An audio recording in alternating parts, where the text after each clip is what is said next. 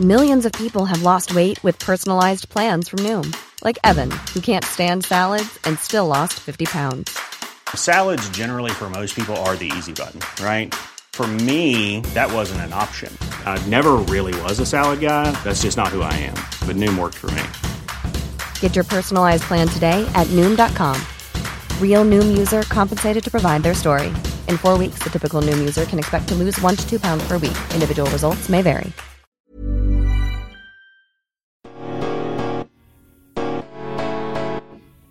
Actually, I believe it was big swinging dicks. So there was obviously an overexcited imagination on the part of some, I would suggest.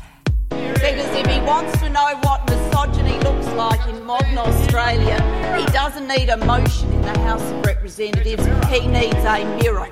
I love the mansplaining. I'm enjoying it. What's mansplaining, Senator? Welcome back to In the House and in the Senate, where we talk to the women of Australian politics about who they are, what they do, and why it matters. In the House and in the Senate is supported by Plan International Australia, the charity for girls' equality. As a leading humanitarian organisation working in 80 countries, Plan International Australia tackles poverty and supports communities through crisis. Plan work on some of the most important issues of our time, from gender equality, sexual and reproductive health rights, sexual harassment, and action on the climate crisis. I'm your host, Alicia Aiken Radburn. I'm a former federal and state state political staffer, passionate about making a positive change in our world. Let's get into today's episode. Tanya Plibersek has been the Labor member for Sydney since 1998. Through her time in Parliament, she served as a cabinet minister in the Rudd and Gillard governments and the deputy leader of the Labor Party and deputy leader of the opposition from 2013 to 2019. She is currently the Shadow Minister for Education and the Shadow Minister for Women. Tanya grew up in Sydney, the daughter of migrants from Slovenia. She joined the Labor Party at 15 and went on to study journalism and public policy. During her time in government, Tanya established the National Rental Affordability Scheme to build 50,000 affordable rental homes. She expanded the Medicare subsidised dental checkups for children and convened the National Council to reduce violence against women and their children, amongst much more. Tanya, the question I kick off every episode of In the House and in the Senate with is what's your day look like today? I think a lot of people are curious about the day in a life of a parliamentarian.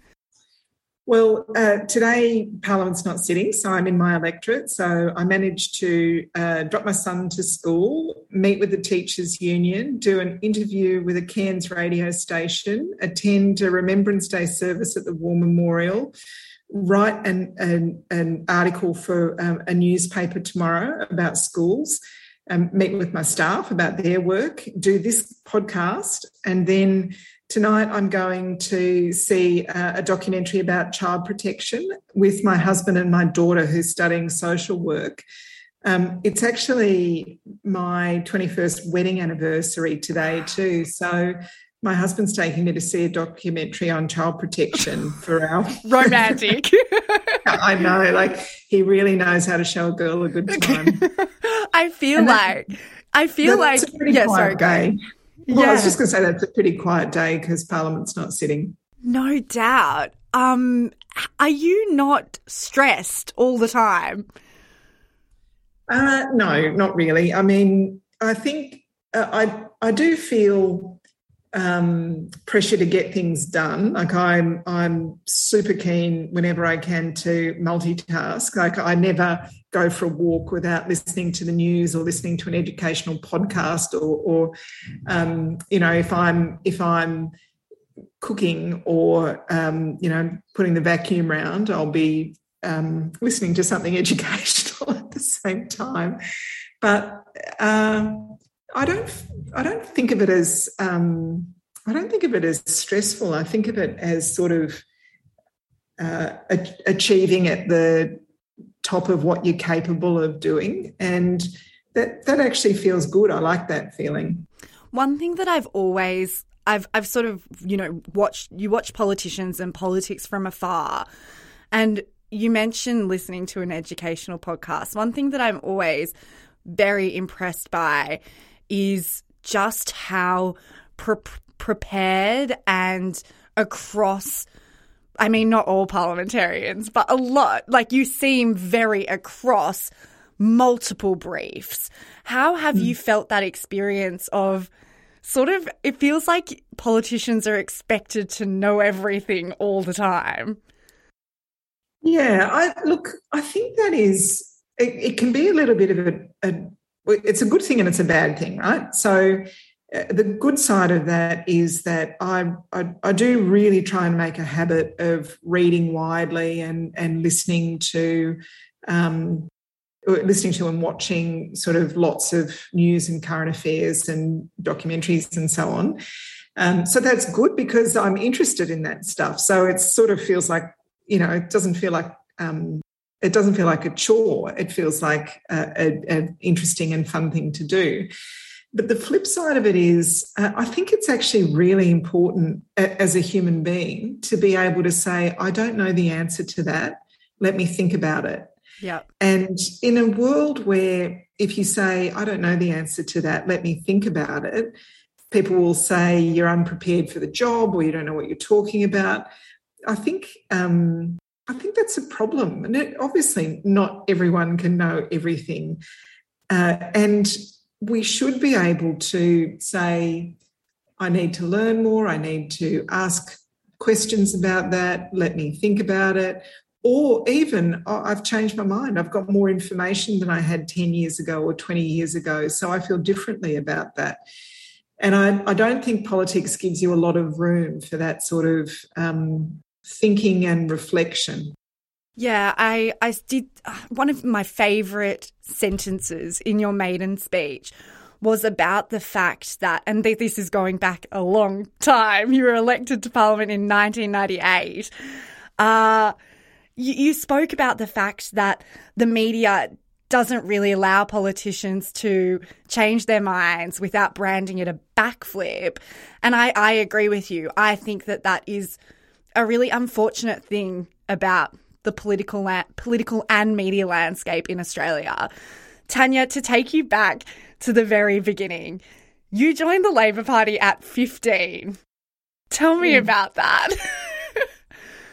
um, well, I, I, joined the Labor Party because it was the party that best represented the things that I cared about. I was actually at a at a function at our council chambers during International Youth Year or something, and I um, I made a speech, and one of the councillors came up and said, "Oh, you know, you should really think about joining the Labor Party. That's all the stuff that we believe in." And I, I was already, you know, like I followed politics a lot. I was already reading newspapers and listening to the radio every day, and so on. And when she said you should join the Labor Party, I thought, yeah, actually, why why wouldn't I join? And so I went to my branch meetings at Como Jannali branch, and uh, they were on a Friday night and, and they were so happy to see a young person join. They're like, why aren't there other young people here? It's like, because it's Friday night. If they're allowed out, they're not going to branch meetings. They're actually going, they're, they're going to um, you know, drink at the Sutherland United Services Club or um, actually. Well, if you're 15, you're probably like hanging around at Macca's, or I was like hanging out with my friends at 7 Eleven drinking Slurpees. yeah, yeah. Or, or um, you know, begging your parents to be allowed to go for a sleepover yes. and sneaking out for a party. All of that stuff, sure.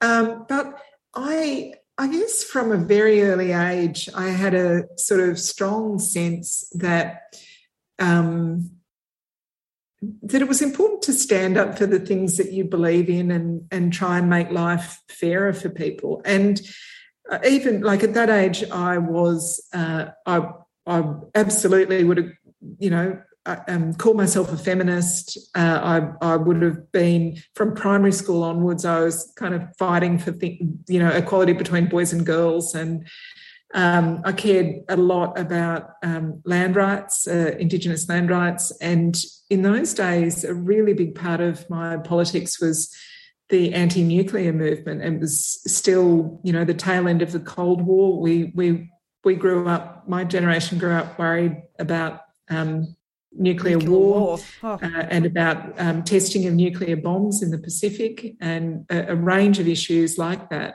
And, and so I, I just was very, um, I don't know, determined to do something determined to contribute to making my country and the world a better place. And I didn't join the Labor Party because I wanted to be elected to Parliament. I joined the Labor Party because I, I was pretty confident that I wasn't going to fix these things on my own, that you have to be part of a movement really to make big changes. And the Labor Party was the movement that best represented my views and, and beliefs. You were elected at 28. I've just turned 29, so I'm like, damn. that is so impressive. What were those years between 15 and 28 and sort of coming into the Labor Party? And I, I imagine what were those experiences like in those years of discovering the labor movement, the conferences, the, the, the whole machinery behind the Labor Party?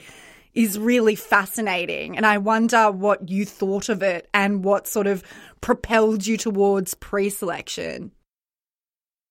I think it can be like it, it, it's brilliant and it's thrilling and it's confusing and alienating. Like it can be all of these things at once, right? And I, I really liked the people that I met through the Labor Party, or people of all different ages. Um, I met a lot of people who, whose values accorded with my own values. And I actually think that's a really firm basis for friendship. If, if you don't have to agree on the solution to every mm-hmm. problem, mm-hmm. but but if you share values like it's important that we're you know we look after each other, we're all in this together. Those sort of fundamental things really um, appealed to me about the, the people that I was meeting through the Labor Party. And I, I did occasionally find it too slow. I, mean, I actually left the Labor Party um, in my teens because because I was frustrated with the lack of action on land rights, and because we started um, selling uranium to the French government that was testing nuclear bombs in the South Pacific in those days, and I just thought that's it. That I can't, you know, I can't cop that. So it did. It didn't always meet the sort of um, idealism that uh, I was driven by, uh, and maybe still, hopefully, still driven by. Um, but I, I guess I decided as I as I got into my later teens and, 20s when I went back into the Labor Party that um, however frustrating it is, however slow organised politics is, it really is the best way to make fundamental change. And I guess the thing that I have found most rewarding about my work um, after being elected, both as a local member and as a, as a minister in government in particular, is that you can, by signing one letter or signing one brief, actually change one person's life or a thousand or a million people's lives for the better. And I, I think you can you can there's so many jobs where you do good you know you, there's so many i'm not saying that being a member of parliament is the only way to affect change there's so many ways that you can do good but a lot of those jobs where people are doing good um, they they have to um, you know knock on doors and and raise their voices and shout from the rooftops to get a change made that being in government allows you to do. Um, so for me, it's been a phenomenally rewarding experience to be involved in organised politics. I know why people find it frustrating. I'm, I'm not surprised that people find it frustrating, but for me, um, all of that frustration has been worth it for the achievements along the way. I I know it's a strange word to use, but I find it quite I find how you've captured that quite comforting because I think a lot of particularly younger members who are part of whatever party they're a part of do have those moments like you had where they hmm. feel this isn't really meeting my expectations and it becomes this kind of existential crisis almost where you've invested a lot of time and energy into something that you're like, oh, but I I, I really appreciate how you've captured that journey and how you wrestled. It's good to know that everyone goes through those moments of wrestling as well. Um, Tanya, once you were in Parliament, oh yes. Sorry, just one other thing about this. I guess one of the things that people who are just getting involved in politics feel at the beginning is everybody knows the rules except me. Yeah. Everybody knows what's going on. Everybody knows each other. I'm the outsider here. I, I, think that's actually like joining any organisation. That's not just political parties, but if you join, you know, your, your local P&C or you you join an environmental group or even or your workplace, like your work when you uh, particularly when you're new to a workplace, it feels like everybody else has got it all figured out, and um, and I've just got to sit here quietly and try and work out slowly what's going on. And I, I really genuinely think in most situations pretty much everyone is feeling that way. And if you are brave enough to be the person who says, what can we do to simplify this process to make it better for everyone? Or um, how are we going? Do we all feel connected in this organisation? Are we achieving as a group what we want to achieve? That's a really, it's a very vulnerable thing to do, but it's also a very powerful thing to do because everybody almost always everybody breathes a sigh of relief and says oh, i'm so glad you said that that you know that's that was my experience that's still my experience i don't want it to be the experience for the next generation. And i think political parties really need to um, get on top of that idea that somewhere you know people think somewhere at the center there's a group of people who know everything that's going on and it's all working perfectly.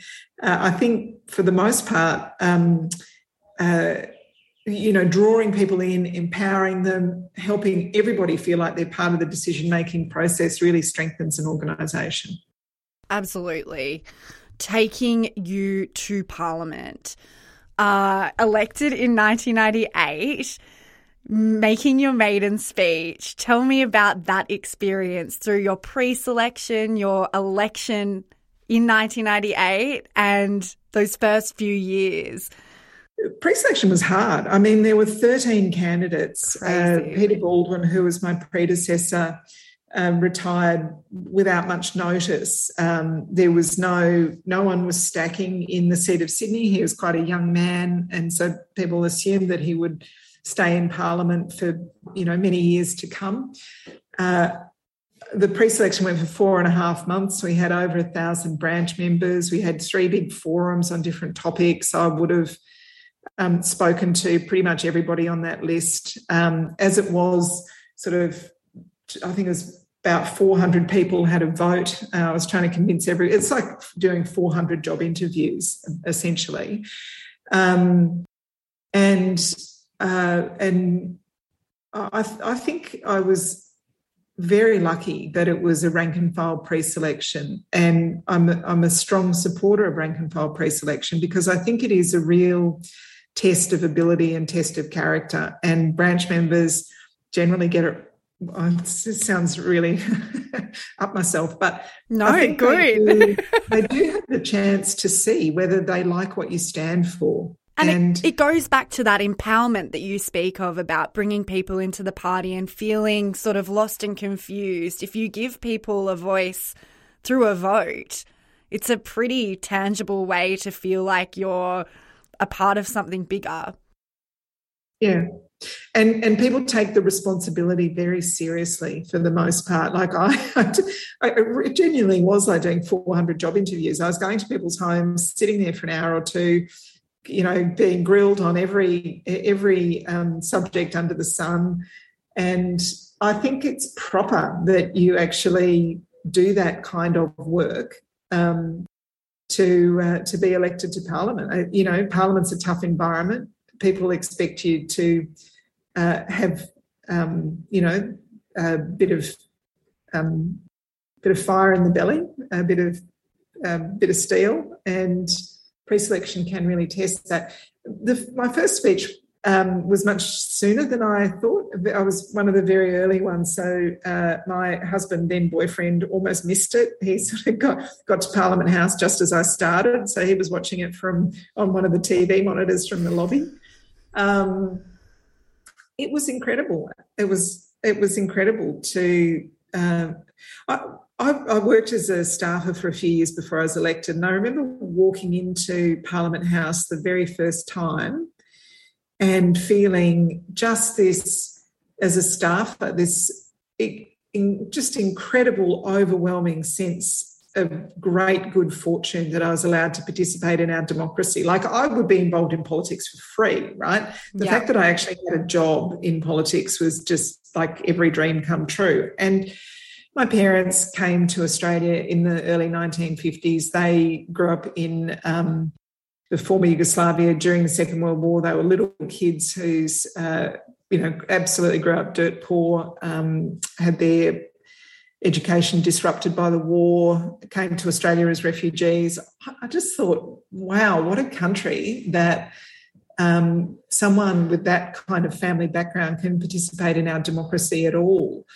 And then being elected, I, I just this really super strong sense of responsibility to do something useful with the the privilege that my my branch members and my electorate had given me. How have you felt that those passions of social justice, social mobility that you speak of for yourself, but also clearly wanting to help others. How how do you feel that you've had many different roles in your political life? How do you feel like those passions have translated into your parliamentary career? Oh, look, really well, actually. Like the the things that I care about. Uh, my brother tells this story constantly about how when I was a teenager and I used to sell flowers at Jannali Railway Station as an after school job. And there was a homeless guy that I used to talk to um, every Thursday and Friday afternoon while I was selling flowers. And I I wanted to invite him for Christmas lunch one year. And when I got the housing portfolio and we did the homelessness white paper, and I got to build, um, you know, 21,600 new public housing dwellings, 80 new homelessness services, 35,000 National Rental Affordability Scheme homes. Like actually meeting the people as they were moving into those new homes and the people who were using those services for the first time, uh, it, it just like it's just an amazing experience to touch someone's life in that way. It's a really um, it's just an amazing experience to be able to do it. And like the women's portfolio that I've had, uh, both in government and, and in opposition, I would have you know, started calling myself a feminist when I was campaigning for um, mixed lines at morning assembly and, uh, you know, mixed playgrounds at primary school. The, the fact that I got to do the National Plan on Violence Against Women and Their Children, um, I, it just, you know, but it, it feels amazing to be able to um, make those decisions. And of course, it's difficult and complicated and frustrating at times. And I'd say one of the one of the greatest frustrations of it is how slow the pace of change is. You know, I, I really hoped when I was women's officer at UTS that by the time, you know, if I'd ever thought about having a daughter at university age, which I do have, I would have thought maybe we'd ha- handled sexual assault on campus by now fixed it for your generation, but we haven't fixed it yet for your generation. So it is, it's frustrating and disappointing at times. But when I see progress, it, I, I think it's all worth it. Can I just thank you for all of that, Tanya? Because it, it, what you achieved in your time in government is so tangible and does have such tangible positive effects on, and it really just one life matters. But the fact that, as you say, through signing a document, you can have positive impacts on the lives of millions is just.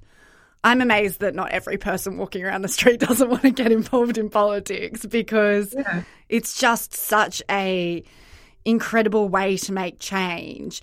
How how are you feeling at the moment? How, what what do you what do you tell yourself to sort of deal with that oscillation of progress? Sometimes thing, things happen really fast. sometimes it's glacial?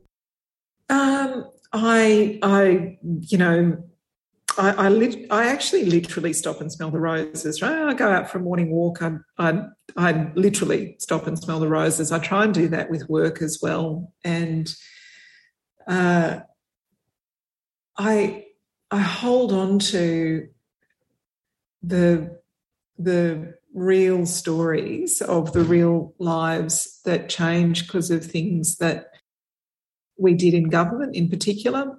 Um, I, I, live, well, sorry, I, I, work just down the road from a new homeless or rebuilt um, homelessness facility for frail aged homeless people. And I've visited there many times over the years. Um, I drive past. Uh, I drive past the common ground in Camperdown on Bridge Road and see what a beautiful place that is for people to live. Um, seeing those things, seeing people treated with dignity who previously weren't, that's kind of enough, you know. I, I really, like I say, like of course it politics, you don't always get your own way. It can be frustrating, it can be complicated, it can be too slow. But when you do get your own way, it can be so profound and impactful that that's enough. What are you hoping to achieve with your time left in politics? I know that sounds it's such a oh, dark question to say. I'm like, uh, well, I've got I've got five minutes left in me, so let's see. Um, uh, I, I think the simplest way the simplest way to say it is I want to I want to build a country where people of your generation have less to worry about, not more to worry about. And so that's about job security, it's about climate change, it's about housing affordability, it's about issues like sexual assault and domestic violence. I really want for, for you and your generation, my kids, their generation, I want them to have a better and easier life than my generation had, not a harder and more complex life. And so that that means um, a good economy that has growing number of jobs. Those jobs are well paid and secure. Uh, it means investment in the social services that we rely on Medicare, our universities, our schools, TAFE, aged care, disability, mental health services. It means um, means leaving the environment better than we found it, uh, and that you know climate change is a big part of that. But making sure that we're you know no longer the country that has the fastest rate of extinction of animals mm. anywhere in the world. Um, there's so much, so much still to achieve. Tanya, you've been in the halls of power for over 20 years, and it does really feel like this year, when it comes to sexual harassment, sexual assault, both in Parliament House but in wider society, it does feel like this year has been a watershed moment. What have you felt during this year? Because I just think about the breadth of time that you've been there yeah. and this year. How has that felt watching these stories be disclosed and this issue elevated to what I hope is the forefront of a lot of Australians' minds? I've got um, two main, I suppose, sets of feelings. The first is angry and ashamed that this is still happening and that um, young staff like you were uh, are still subject to sexual harassment very commonly. And uh, sadly, we hear from Brittany Higgins' experience, um, potentially sexual assault as well. Like it just makes me absolutely furious mm. that that is it, no one should experience that sort of risk um, or lack of safety at work. It's completely unacceptable. Uh, and um, so, I, and I, I feel, I suppose, kind of angry at myself and my generation for not having fixed it yet. Um, and um, on the other hand, I feel a great sense of hope as well because things are better than um, when I started. And I see, um, you know, the amazing young women leading the change today. Um, I just mentioned Brittany Higgins, but you know Grace Tame and Saxon Mullins and Chanel Contos and all these phenomenal uh, advocates for change. I, I really believe they'll achieve what we didn't achieve, and I want to help them in any way I can and support them in any way I can to do that. So, um, the flip side of the the anger and frustration is the, the incredible hope. And I hope uh, if if I can sort of smooth the way a little bit for this next generation of activists, that's a wonderful thing too. I have to say that as a staffer, as as painful as some of the moments were at the beginning of the year, where you're sort of sitting. I've I've mentioned in a couple of interviews sitting down for 7:30 report and there was really this like swathe of a couple of weeks where it was just like story after story after expose. And it takes you to all of your own experiences and you're just like you feel quite drained and defeated.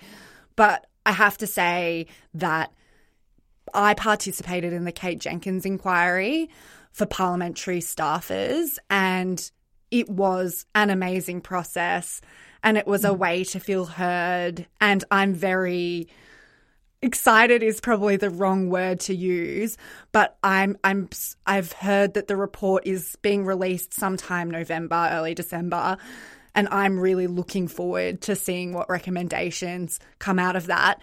And I feel really happy to have someone like you in parliament, someone like you in the media who will voice that those recommendations need to be listened to and heard. Tanya, to take it to a more positive place because we've we've spent some time on some heavy topics. For young women who look at what you do, who look at what other parliamentarians do, who have that same feeling in that their heart of wanting to make change in a really tangible way. What's your advice for getting more active in politics and the political system? get involved put your hand up like there's no there's no um, there's no sort of magic path that everybody else knows that you don't know uh, i i volunteered i you know stuffed envelopes and letterboxed and door knocked and did all of that stuff. And um, i think there's really no sort of shortcut. Put your hand up throw yourself into it um, get involved. There's yeah, it, it won't be perfect, but it's better than sitting on the sidelines. Thank you so much for talking to me, Tanya. I'm sorry that it was a lot of heavy content, but I just appreciate your perspective, particularly around it means so much to hear about how that signature on that piece of paper can impact lives. And I think people forget about that in politics. So I really appreciate you talking to me today. Well, thanks, Alicia. It's a great pleasure to talk to you and lovely to just lovely to see you um, and all the adventures that you you've been on. In the House and in the Senate is recorded on the land of the Whadjuk people. This land was never ceded. It always was and always will be Aboriginal land. If you enjoyed this episode of In the House and in the Senate, please jump into your podcast app, subscribe, and give me a quick rating and review. This will help the podcast reach more people, and I will personally be incredibly grateful. Also, be sure to head over to the podcast Instagram at In the House in the Senate, where I'll be sharing content from our guests throwbacks to my time in staffing, and resources to help you get more involved in the political system. You can also follow my personal account at alicia.aikenradburn. Thanks for listening and speak to you next week. Bye bye. Goodbye. To Lynn. Bye. Next question.